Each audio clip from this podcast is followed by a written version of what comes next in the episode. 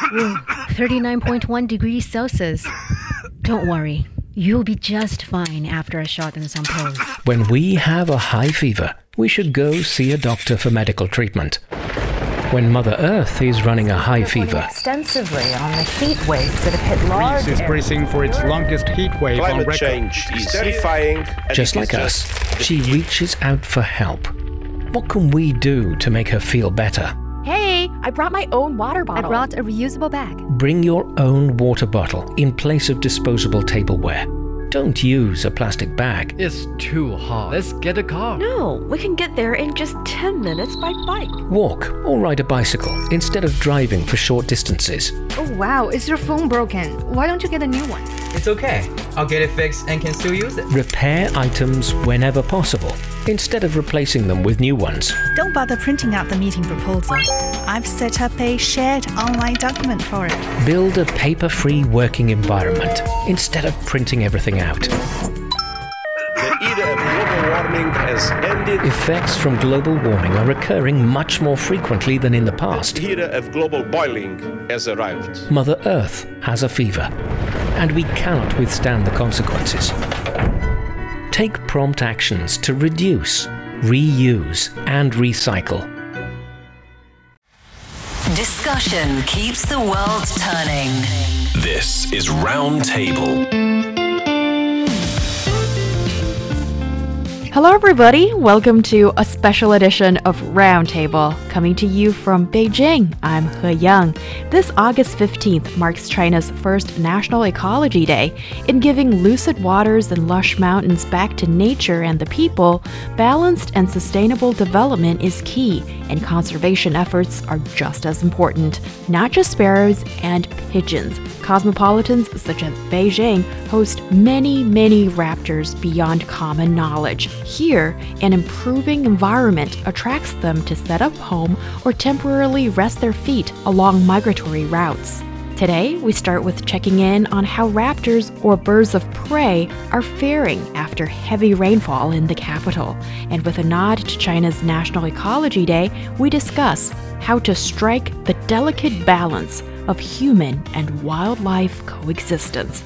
I'm excited to welcome two friends to join me and talk about all that. Let's welcome them now. She is a wildlife conservationist and our favorite person to talk all things animal related, Ma Chenyue, program manager of International Fund for Animal Welfare China, otherwise known as IFAW. I'd like to extend a very warm hello to you.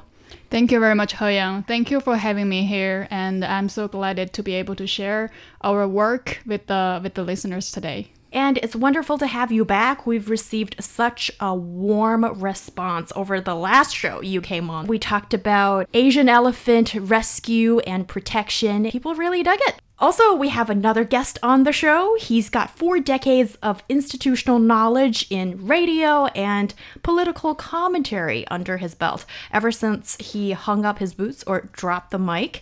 He's turned into a full time bird watcher and grandpa. Is that true? Well, Mr. Lin Shaowen, welcome back It's partially true. Thank you very much. It's, the feeling is like going back to where I'm familiar with, uh, but no longer familiar with now. Uh, yes, uh, grandpa, but not a full time bird watcher, but an, still an amateur. Uh, be- began the hobby more than three years ago since I retired. Mhm. And it's great Still to learning. have you back in the studio and talk about your experience and everything environmental conservation related. Yes, so let's get right to it. Beijing has endured torrential rain recently, and humans had to find a secure shelter to avoid the potential dangerous effects of disruptive weather. And what about birds, you know? Do more raptors need help at the Beijing Raptor Rescue Center? So please give us an update on the status quo, Chenyue. We have to say the recent extreme weather did impact um, wildlife and particularly raptors quite severely. Uh, over the past uh, week, we received six raptors, and five of them were admitted to uh, the center because of the rainstorm. Uh, we had a, a Chinese goshawk, we had uh, two common kestrels, and we also had a one eastern um, red-footed falcon. So uh, one of these birds were a chick, and the other were adult. And it was clear that they were here because of uh, injury or dehydration or uh, hypothermia uh, caused by the rain. We also received uh, more than dozen of calls from uh, citizens um, across the, the city uh, asking for help of uh, birds injured of uh, various kinds. However, uh, unfortunately, because Beijing Raptor Rescue Center only received raptors, we were only able to provide you know technical advices via the phone instead of receiving those birds to the center. Yeah, and Shaowen, you've been around the city and parks, and I don't really know where you hang out, but you managed to find the most beautiful birds. Have you realized um, something of a change as such um, ever since the heavy rain in Beijing that we've been talking about yes, a lot of course, lately? But I don't have, although I don't have the whole picture of the what happened during these days, but I do see the city parks were closed, some areas were forbidden to enter and also hear information about uh, some of the bird nests, especially on the surface of water, being submerged in heavy downpours. Mm. And some of the birds, especially the raptors, couldn't find uh, other birds to eat, and other birds are still hiding somewhere. And some may have changed their migrant plans earlier or later to other places and safer places. But uh, the, the, whole picture is, say, uh, I just know the first-hand experience. Yes, and um, before the show, and this is breaking the fourth wall a little bit, Shaowen and I talked a little bit about seeing birds mm. or chicks fall from the nest, and it's pretty common scene these days. Maybe thanks to the fact that we have more birds around the city, so to speak. And that's uh, true because uh, I've been taking pictures of birds and watching birds for more than three years. So I hear that uh, some others who have been taking pictures for longer years have told me that some of the rarely seen birds or never seen birds now are frequent seen in the, even downtown areas. Mm. For example, the Yuantan Park, which is n- next door to uh, the guest house and we're quite close to the city center uh, have now seen that what two one third of the birds species found in the whole city, and then there are five global migrant routes, and then Be- Beijing is one of the busiest. Oh. So the, the birds, either in numbers or number of species, are growing. So that's why this is a happy thing for us, uh, taking cameras and shooting pictures of them. I just want to add a little bit of news I read recently is that Beijing released the, the most updated list of wildlife uh, of Beijing municipalities. And apparently this year we added 12 new species of birds into ah. Beijing's list. So Beijing has officially announced having more than 500 kinds of birds now. Wow. That is quite the number because for most people who don't really pay that much attention to wildlife wouldn't really associate a mega city like Beijing with wildlife in the city and so many birds as well. So, raptors, they're called mengqin in Chinese. They're birds of prey and they're often seen as top predators in the food chain. And they can be vulnerable too. They need rescue too. What kind of attention do they typically receive and need in the Beijing Raptor Rescue Center. So, the ultimate goal for um, raptor rescuing or wildlife rescuing um, is to keeping wild animals wild. So we aim to release them back to the wild instead of uh, keeping them with us. So all these care and treatment measures we provide to the raptors should be all surrounding to this principle of uh, keeping them wild. And that said, uh, from the time they admitted to the to the rescue center, especially for chicks, we want to make sure they don't get imprinted to human beings. So we put all sorts of measures in place, such as dressing as a big tree, or you know feeding those animals with a with the raptor-headed puppet, um, and with the uh, nail inside of it to feed the food. All these measures, we want to make sure the raptors don't relate them to as part of a human daily life, but as wild animals.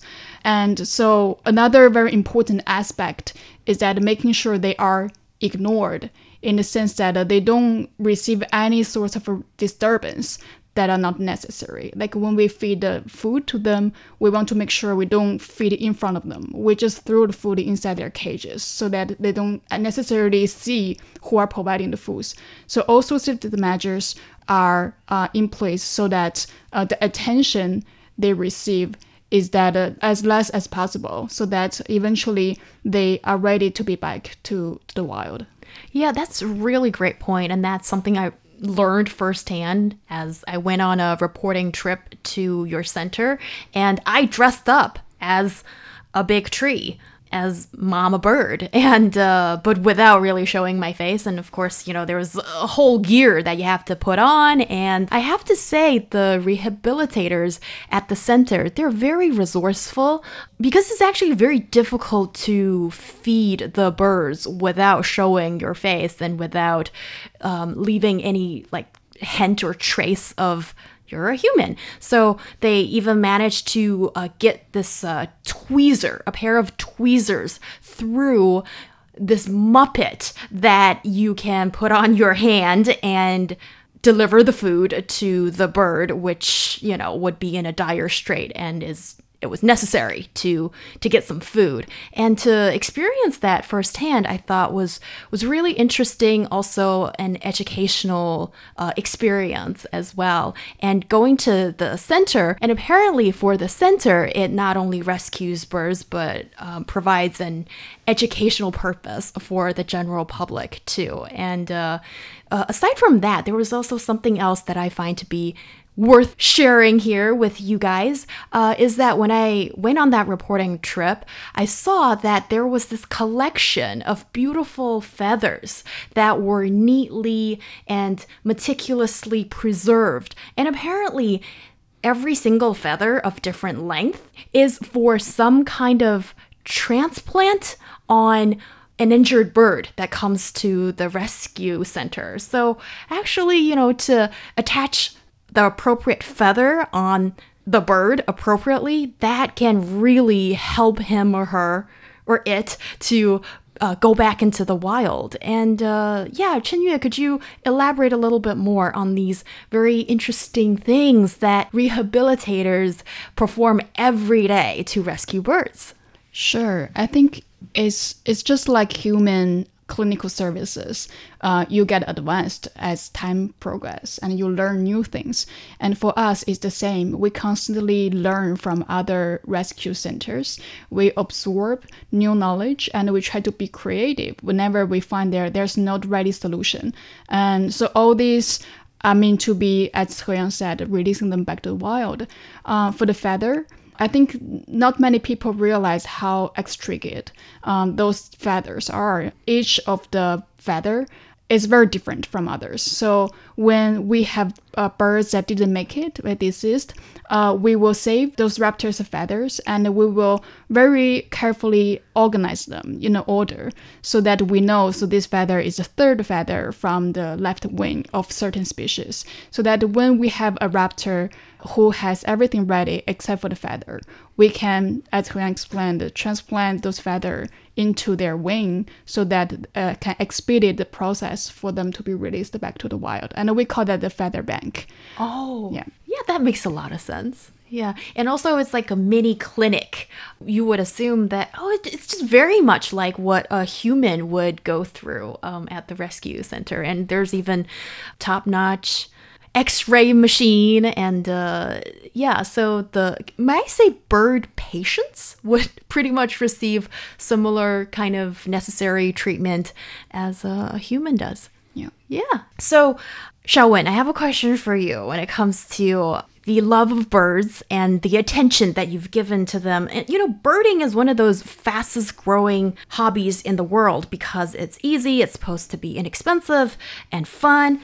And guilty as charged, Shaowen. I lurked around your social media, your WeChat friend moments, and oh boy, was I astounded by the beautiful uh, photos of all kinds of birds, colorful and rare. So, what's really brought your interest to the forefront of birds ever since, um, you know, um, you, you stopped the daily political the commentary? Started from uh, started with something that I had nothing to do with but the, the, the hobby itself. Well, uh, several months or several years before I retired, I thought that uh, when I retired, I must have a hobby. Uh, but I don't know what to, exactly to do, but I know two precisely concerns. One is I must be away from home or rooms. So don't be, uh, say, a, a giant again, so sitting in front uh, for hours and hours in front of the microphone or the desk. and then the first and second, it must have little to do with my profession as a radio broadcaster to talking about headline news using English. So first think about, uh, say, fishing. But somehow I think the second thought would be fishing. I would still be sitting there for hours by the riverside or lakeside. So bird watching is uh, it has it benefited in many, many ways. Five, for example, exercise, physical, good for health. I move my body organ, say the whole part. I need to walk, uh, hold steadily. The choose the right angle in it instead of get closer. The walks, the legs, the, the arms, the ear, the eyes. Second, you learn to need to improve your skills to operate some some some, some buttons to readjust some buttons which was quite good for me especially because since i nick joke that i'm a, a technical idiot.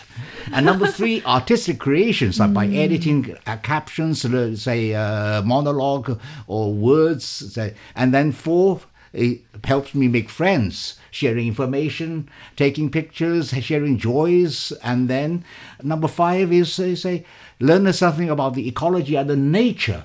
So where and when can I find certain birds? Otherwise, I will be ended up arriving there seeing nothing. So then started from nothing to bit by bit learning a bit about this. What if two birds are fighting? One becomes the prey of the other. Shall we intervene?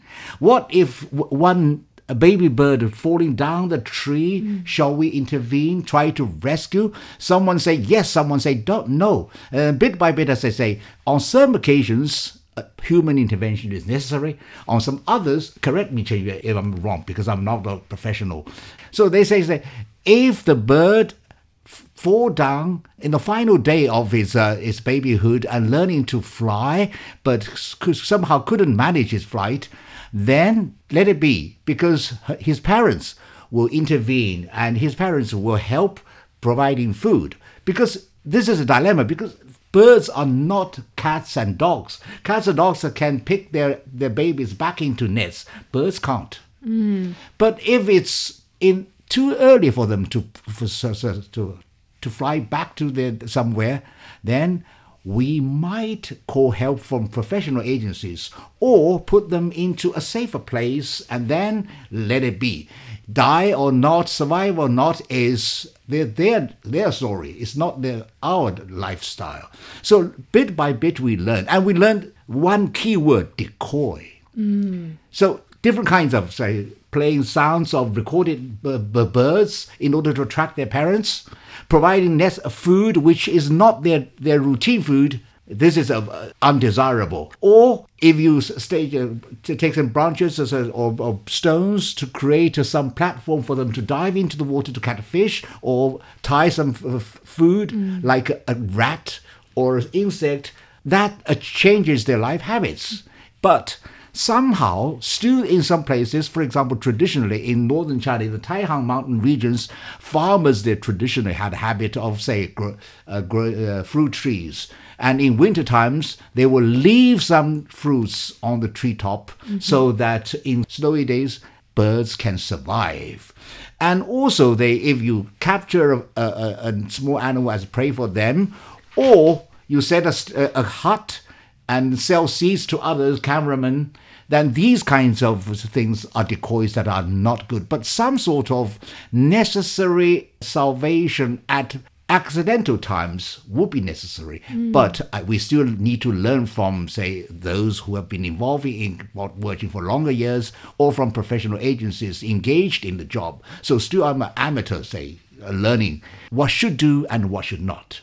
Yeah, that's a learning curve for everybody, you know? And this is also one thing that left with me quite the impression after that reporting trip to the Raptor Rescue Center. That is, the rehabilitators there um, sort of vo- voiced a little bit of concern that now, you know, with all the talk, the publicity, and promotional activities after years of effort, actually residents in cities kind of have the basic knowledge of oh you want to save birds oh there is this place that you can contact if you see birds in need but then could there also be this situation of you want to help birds but actually you are doing it in a counterproductive way uh, I think what uh, Mr. Shaw explained actually is quite accurate uh, in terms of you need to learn and evaluate what's the best way and what's the right time to intervene when a wildlife is in trouble.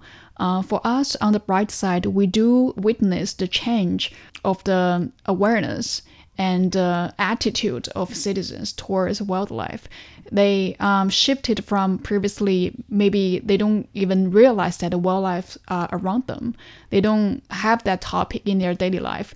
To right now, they pay attention and they want to be able to help. And then that's did create in some circumstances when people wanted to rescue a chick from the ground what they did was actually kidnapping uh, it from its parents.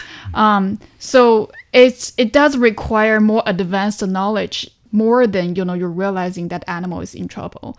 Uh, in a recent case we got a phone call from uh, a citizen in a um, community in Fengtai district of uh, southern part of uh, Beijing, and then they um, saw chicks falling on the ground from uh, air conditioner box of uh, outside the window.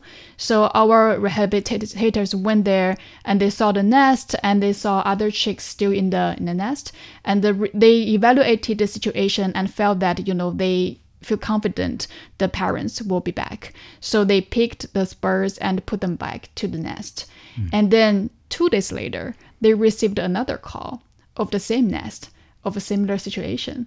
But then the second uh, incident happened, they they were able to guide it, the uh, citizen who reported to do the right thing for the birds instead of uh, just keeping them and taking them back home or sending them to us.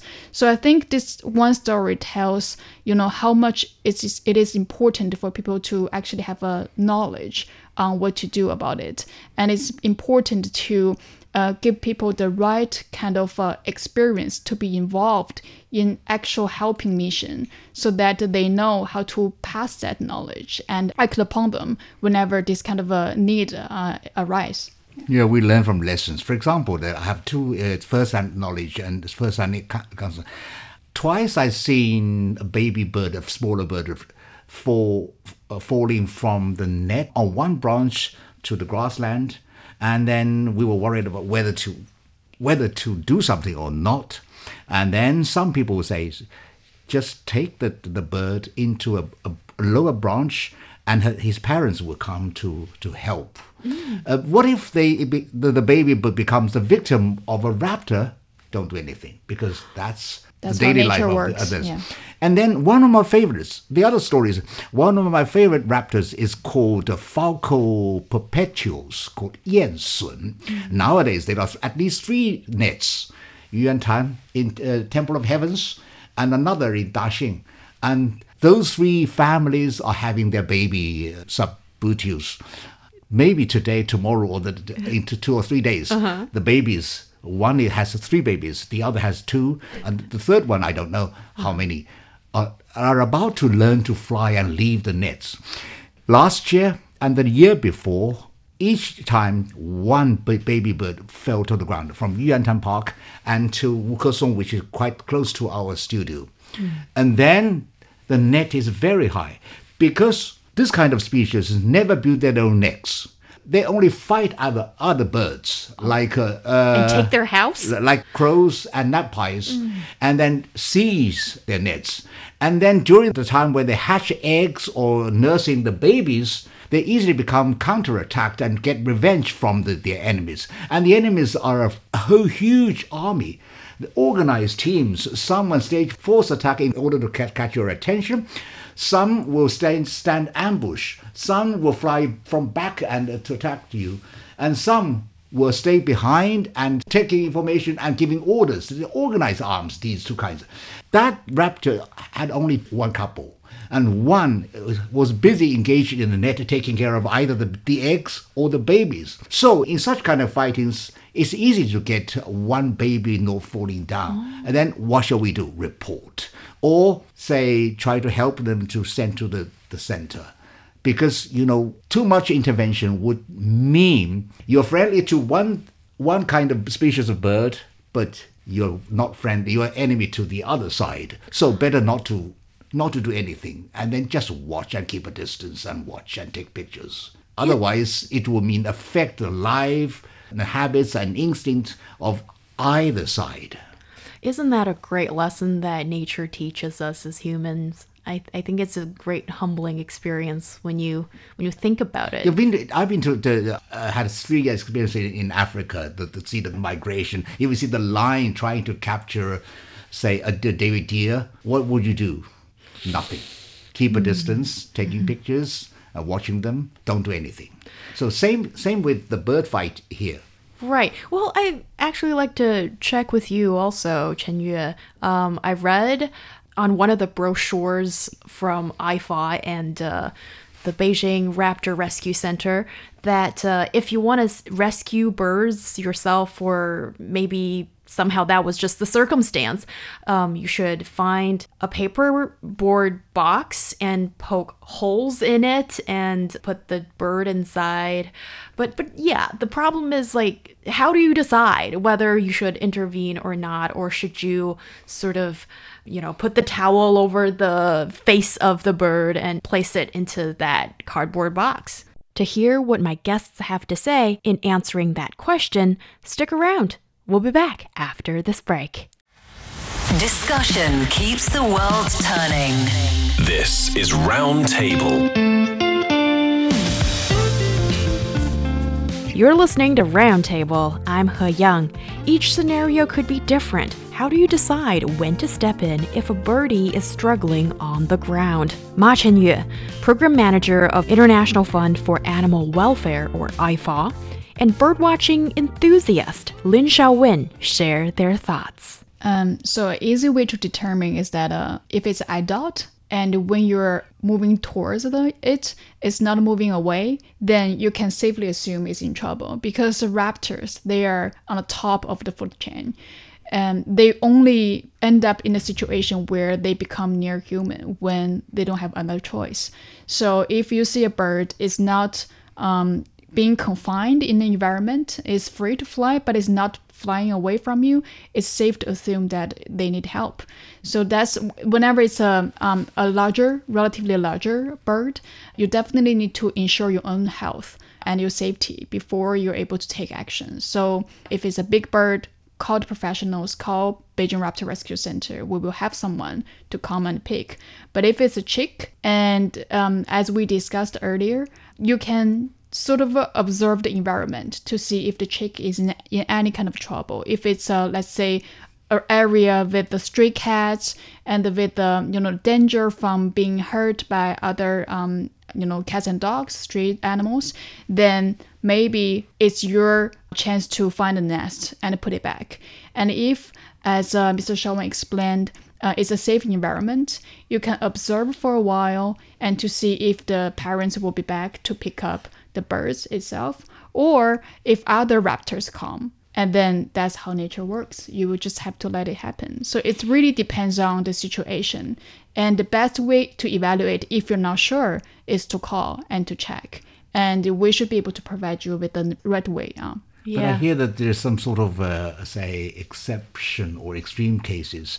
If it's a kind of uh, animal species that face extinction, then some extra help would ne- will, be necessary. Is that right? Depends on what kind of uh, extra help we're we're referring to here. And for us, of course, all the raptors are state class one or class two protected species. So each of them are endangered in different ways.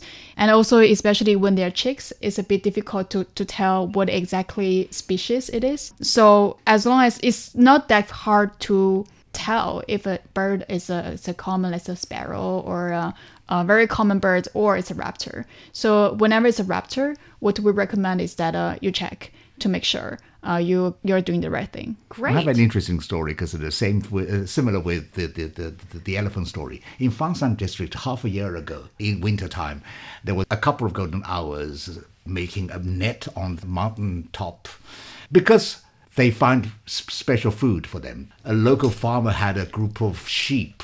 So once in several days, that that couple will seize one or uh, maybe two sheep as their food, and the farmer couldn't do anything. But they're not worried because there is compensation from the state or from local governments, whatever, eh, local agencies.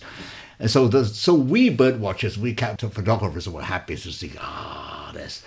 So, but you know, this is one side is endangered, the other side is domestic, and then what should we do? Well, Yeah. it's better to see more and more cases like this. But are you friendly to the the, the, the, the sheep itself? Well, that's nature. So we just take pictures. Uh, that was exciting time.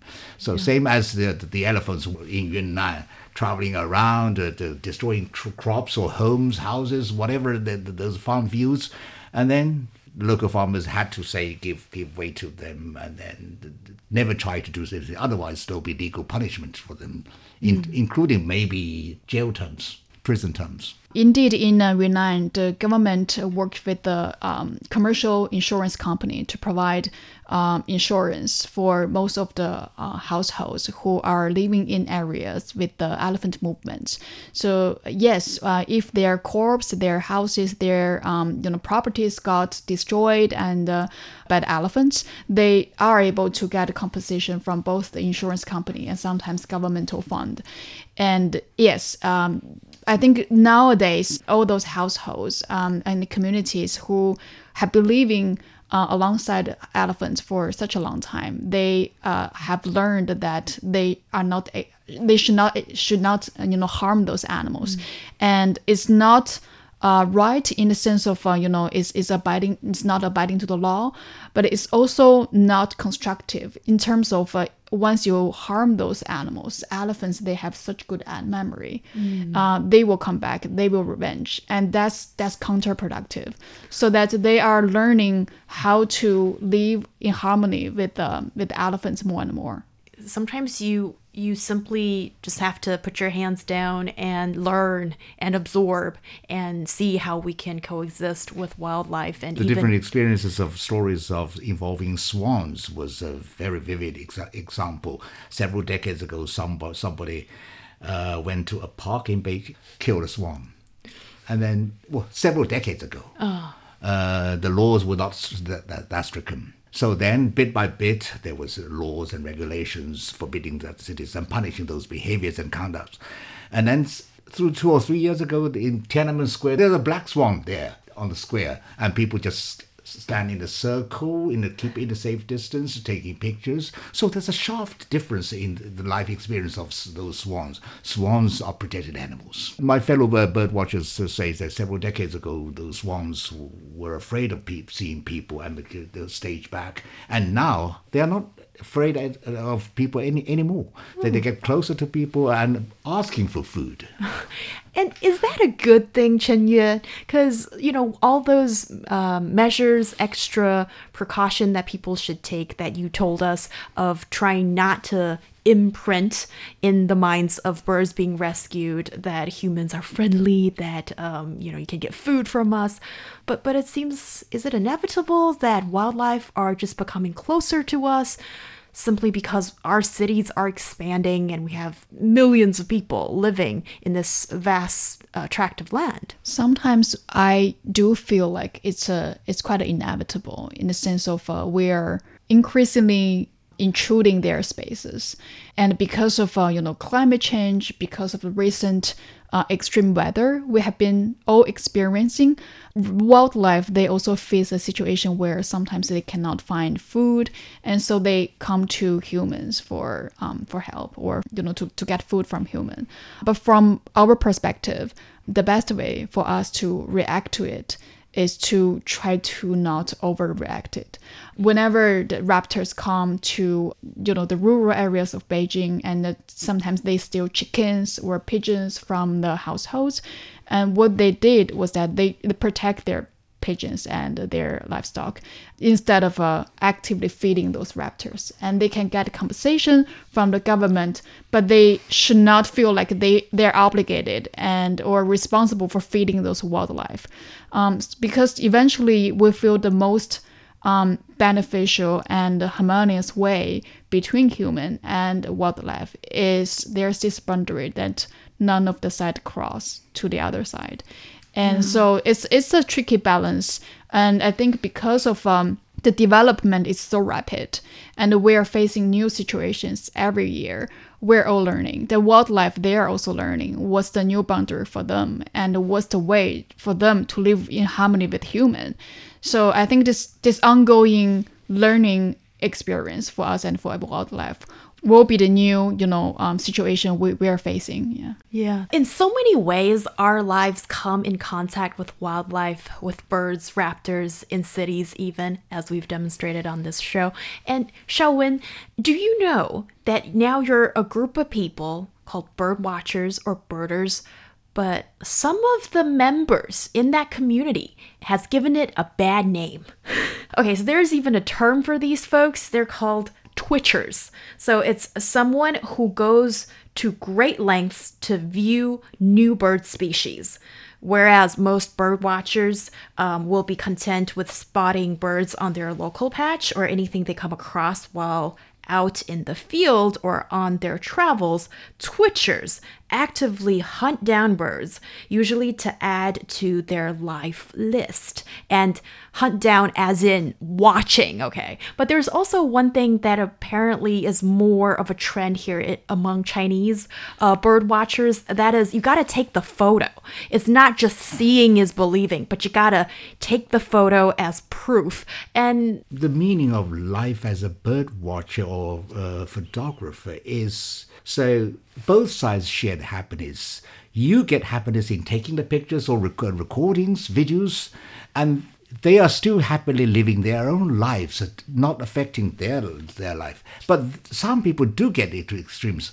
I joined several, uh, say, WeChat groups, uh, one with one 270 uh, fellow cameramen, and some will travel several thousand miles into other provinces, even other foreign countries to take pictures. They get, get fed up or tired with the Jack and Jones, the, the dog scenes every day. They're always happy to see a stranger, mm. a new face, a bird that I've never seen, and to show that now I can beat you because I have. Some people say, I hear that one extreme case that I, that I know is I've taken pictures of birds of more than 3,000, but still next to someone with pictures of more than 4,000 species of birds. What's the use of this? For me, I normally stage in downtown Beijing to the parks, say, sorry, Yantan, the, the Summer Palace, uh, the Botanical Garden, or Yuanmingyuan Garden, or Chaoyang Park. Uh, but occasionally I may travel to the suburbs because you know, I will still grow older even. Then by that time, what shall I do? If I'm too old to walk, to travel, okay, in my district, on the river, in the trees by the, the side, I do have some woodchuckers. I do have swallows, sparrows, uh, the, the, the eagles, the doves, the pigeons. If you pay enough attention, you do catch very beautiful scenes of them flying, feeding for uh, babies, or fighting, or chasing after each other, or mating, or ma- say, say courting couples. What's wrong with them? The, the only difference is this is a different kind. Mm. Nothing else. Yeah. They do stage similarly beautiful scenes, beautiful pictures. What's wrong with them? Just only because they're the Jack Jones you're too familiar with? So don't go to extremes. Yeah, that I would agree. And Yeah. also, there's a term for bird watchers to describe the first time they saw specific species of a bird. It's called a lifer. So, you know, that's like secret uh, language that they exchange with each other. But I think th- um, having that interest in nature, that is one of the great perks of. Uh, being a bird watcher or just anybody who's interested in nature and do actively pursue in appreciating it in some shape or form. And i think that's that's a good thing but but not to the extent of disturb or to make too much of your presence um, in, in nature. And i think that's kind of a delicate balance for those who love nature as well. In the field of archaeology, there is a, an advice of res- to resist the temptation. Don't try to uh, re- reopen all the tombs, all the underground uh, rel- relics before you are sure you can protect them. before you're sure you don't affect them. Mm. So resist your temptation. And for human be individual human beings, you you you will be owed to travel too far away. So be happy with what you see every day. Yeah. And also, this year has been a record year for the Beijing Raptor Rescue Center. In June, apparently, you guys received a record number of raptors who need rescuing and treatment, and I believe it's 91. How do you read into that number?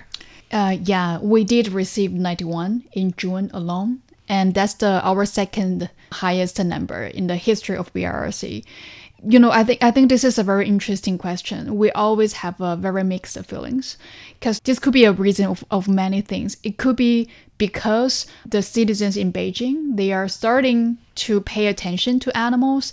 They are more than willing to sacrifice some of their time and their uh, energy to save those birds. And on one hand, this may testify against you know how the years of uh, um, public uh, advocacy has increased people's awareness and knowledge about wildlife rescue. But on the other hand, we also ask ourselves uh, why are we having more birds that are in need of help? Is this because of this very rapid and sometimes extreme climate changes that are causing those birds in need in, a situation where um, they need our help? Um, we do not have a you know evidence suggesting that it's because of this uh, extreme heat uh, in this year that actually caused this uh, uh record high number. But I do want to highlight the thing that uh, we many of us may not remember. Last year, we also got extreme heat in southern part of China and in India in many places. And in India, literally people see those birds. They dropped from the sky because of uh, dehydration because when birds they are overheated, they use their tongue to help with the balancing the body temperature. So they you once you see they have their mouth open, it's the their way of uh, trying to cool down themselves, and we see that in Beijing this year, and it's not something that we don't see in, in the past years. It's just because uh, after one round of extreme heat, we may have a, a run, another round of extreme cold. Then we forget how hot it was the previous summer. Then the next year we have the same thing. So this kind of um, perpetuating extreme weathers, this new normalcy of uh, you know uh, climate change affecting our daily life, definitely have an impact on wildlife. So uh, back to your question, Heyang, the read to that number is that we need to stay conscious. We need to be not over optimistic about the you know the, the, the higher number the better uh, but also we want to recognize that uh, the more people who are willing to help the more hope we will have for those animals Yes, that's such a good point. And I always try to refer to the expert's opinion when we look at these um, these numbers, because uh, sometimes it's easy for people to see it as an achievement, but actually the what goes on behind is a lot more nuanced, and it needs our attention to better understand, especially nowadays when we live in a world of climate change that is having an effect so closely to us us. And I can't see any reason not for people to act and also pay close attention to what we do that is affecting the world that we live in. And here's a question for both of you you know. How do special days designated to the likes of national ecology day can it raise public awareness and also educate people or get people energized to participate in is it preserving the environment or contributing to the betterment of ecology and how do you extend the, that impact beyond just the day. We definitely applaud this new um, day, this new festival, because in the past several years, we have observed this uh, almost unprecedented, vibrant discussion and uh, attention from the public and from government to uh, ecological conservation and to environmental protection in general. And this can be testified by so many things by this very ambitious 30, 60 um, carbon uh, peak and carbon neutral promise we made to the world. This can be testified by China becoming the um, hosting country of uh, um, the Conference for Parties of uh, uh, Convention for Biodiversity Conservation, and this t- can be testified by this new uh, festival and this new day. And however, sometimes I also feel like is awareness raising enough? In nowadays. IFAW has been participating in this uh, joint uh, webinars hosted by Institute of Psychology of Chinese Academy of Science, and this center uh, under Ministry of uh, Ecological and Environment is called the Ecological Social Governance Research Center. So this center and the IOP has been releasing this um, um, citizen environmental behavior survey um, to have give us a good indication of how people feel about all sorts of environmental behaviors in their daily life.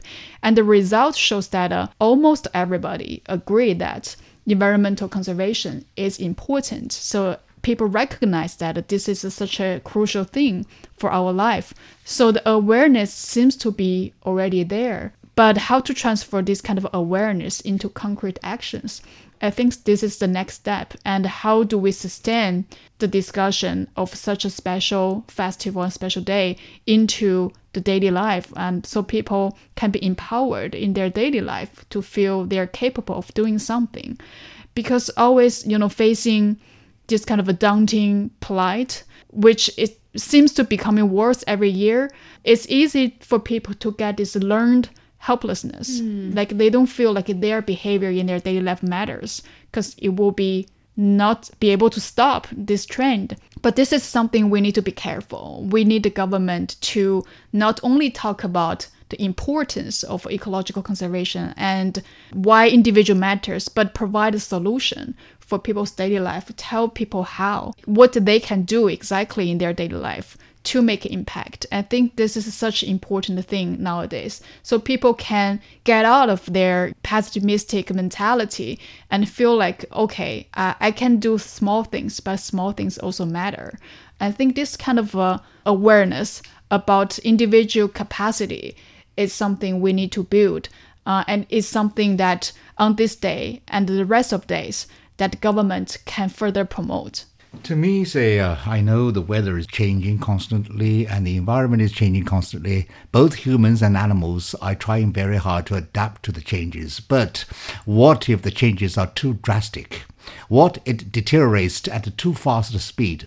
We need to do something to uh, control if not to stage back the, the, the, deterioration, but at least to control, so that both human beings and animals, including raptors, can relatively easily to adapt the changes because we do have the ability, inner ability to adapt to some sort of changes, but fast, drastic changes well, well beyond our coping skills. So, so that we can have a very harmonious coexistence between animals and humans, uh, between me and the birds, between someone as the raptors, between someone as uh, the environment. So harmonious coexistence is the key. But we, I understand the, the, the principles, but as to what to do precisely, what to do and what not to do, we learn to, to learn bit by bit, especially from the mistakes. To prepare for this show, yesterday I went to Yuantan Park's exhibition the World Where There Flies, 飞羽世界, the exhibition, for the third time, in order to get familiar with the English names of different birds. but the third time reminds me there's a lot to learn about make sure that they're happy, still happy, and make sure we still can get see uh, more birds and take pictures, but without affecting them. So the principle is easily said, but how to do, how to make us uh, to control the deterioration ratio so that we can more relatively easily to adapt to the changes, it's not that easy to be done. It's a very complicated matter, and I like to propose or posit a theory that is, well, for us Chinese people living in a developing country, and we've seen rapid development in the last 40 odd years. And also, I think for many up and coming countries of citizens around the world, sometimes we tend to think that the ideal lifestyle is maybe big car, big house, big everything. But in fact, I think it's time to also propose a alternative vision on what is the ideal lifestyle because as the individual most of us we're thinking about how to get by every day Don't just think about just the bird. If we talk about the bird, the insects are involved, the, the, the fish are involved, the water is involved, the grass is involved. So we just cannot single out one kind of speech to talk about the environment because they are a chain. Yeah. They have chain reactions to each reactions and counter reactions toward each other. So when we are talking about, uh, well, I want to take pictures of the raptors, but what if there is no fish? What if the water is not clean? What if there is no enough he said, as food for them?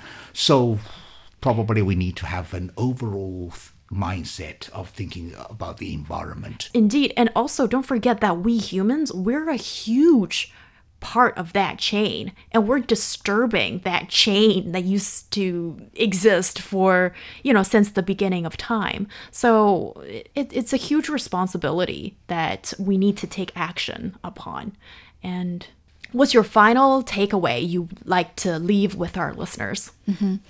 I want to echo what uh, Mr. Shaowen just said. When we talk about environmental conservation, maybe we need to point it out that it's not just something right, it's something relevant. It's really relevant to our daily life uh, because since the outbreak of COVID, I think many people get to learn the term One Health, 同一个健康 it basically means that us, the environment we're living in, and animals and the plant who share the environment we are living in, we share the same health. Uh, and one link is broken, one part of it of the general machine is not functioning, will impact us eventually.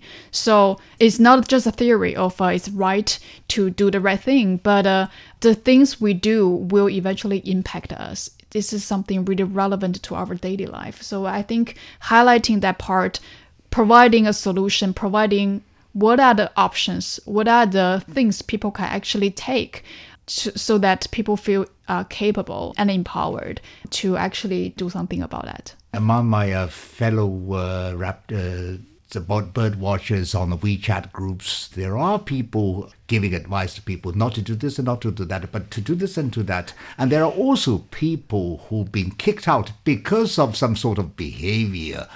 There are always some people get too eager to get closer and closer and closer to the bird nest. And then one day I'll be old. I'll watching my say my own pictures and then say I would hope that my grandson or the, the, the report to me that more birds, a new kind of, and then they take pictures, and the scene is more beautiful, and then fewer people are doing the damage, but more people are trying help just to keep a distance, a safe distance is, is good enough. But if you have learned some professional skills, you can do something extra to provide necessary, needed help, not unneeded help. So that, say, the life of the, the, the birds, or life of the animals, and my, the life of us human beings, or the last chapter, for me, is a happier one and harmonious one. Yes, and execute your curiosity with caution, please. And well, with today's show, it reiterates that we are all an important link in that circle of life of a chain, and uh, let's all do well and do good. And thank you so much. Ma Chenyue, Program Manager of International Fund for Animal Welfare, or IFAW, and Lin Shaowen, veteran political commentator turned bird enthusiast or birder. Thank you so much for joining the show. Thank you, Heyang. Thank you. And that's a wrap. You can find us on Apple Podcast at Roundtable China. I'm Heyang. We'll see you next time.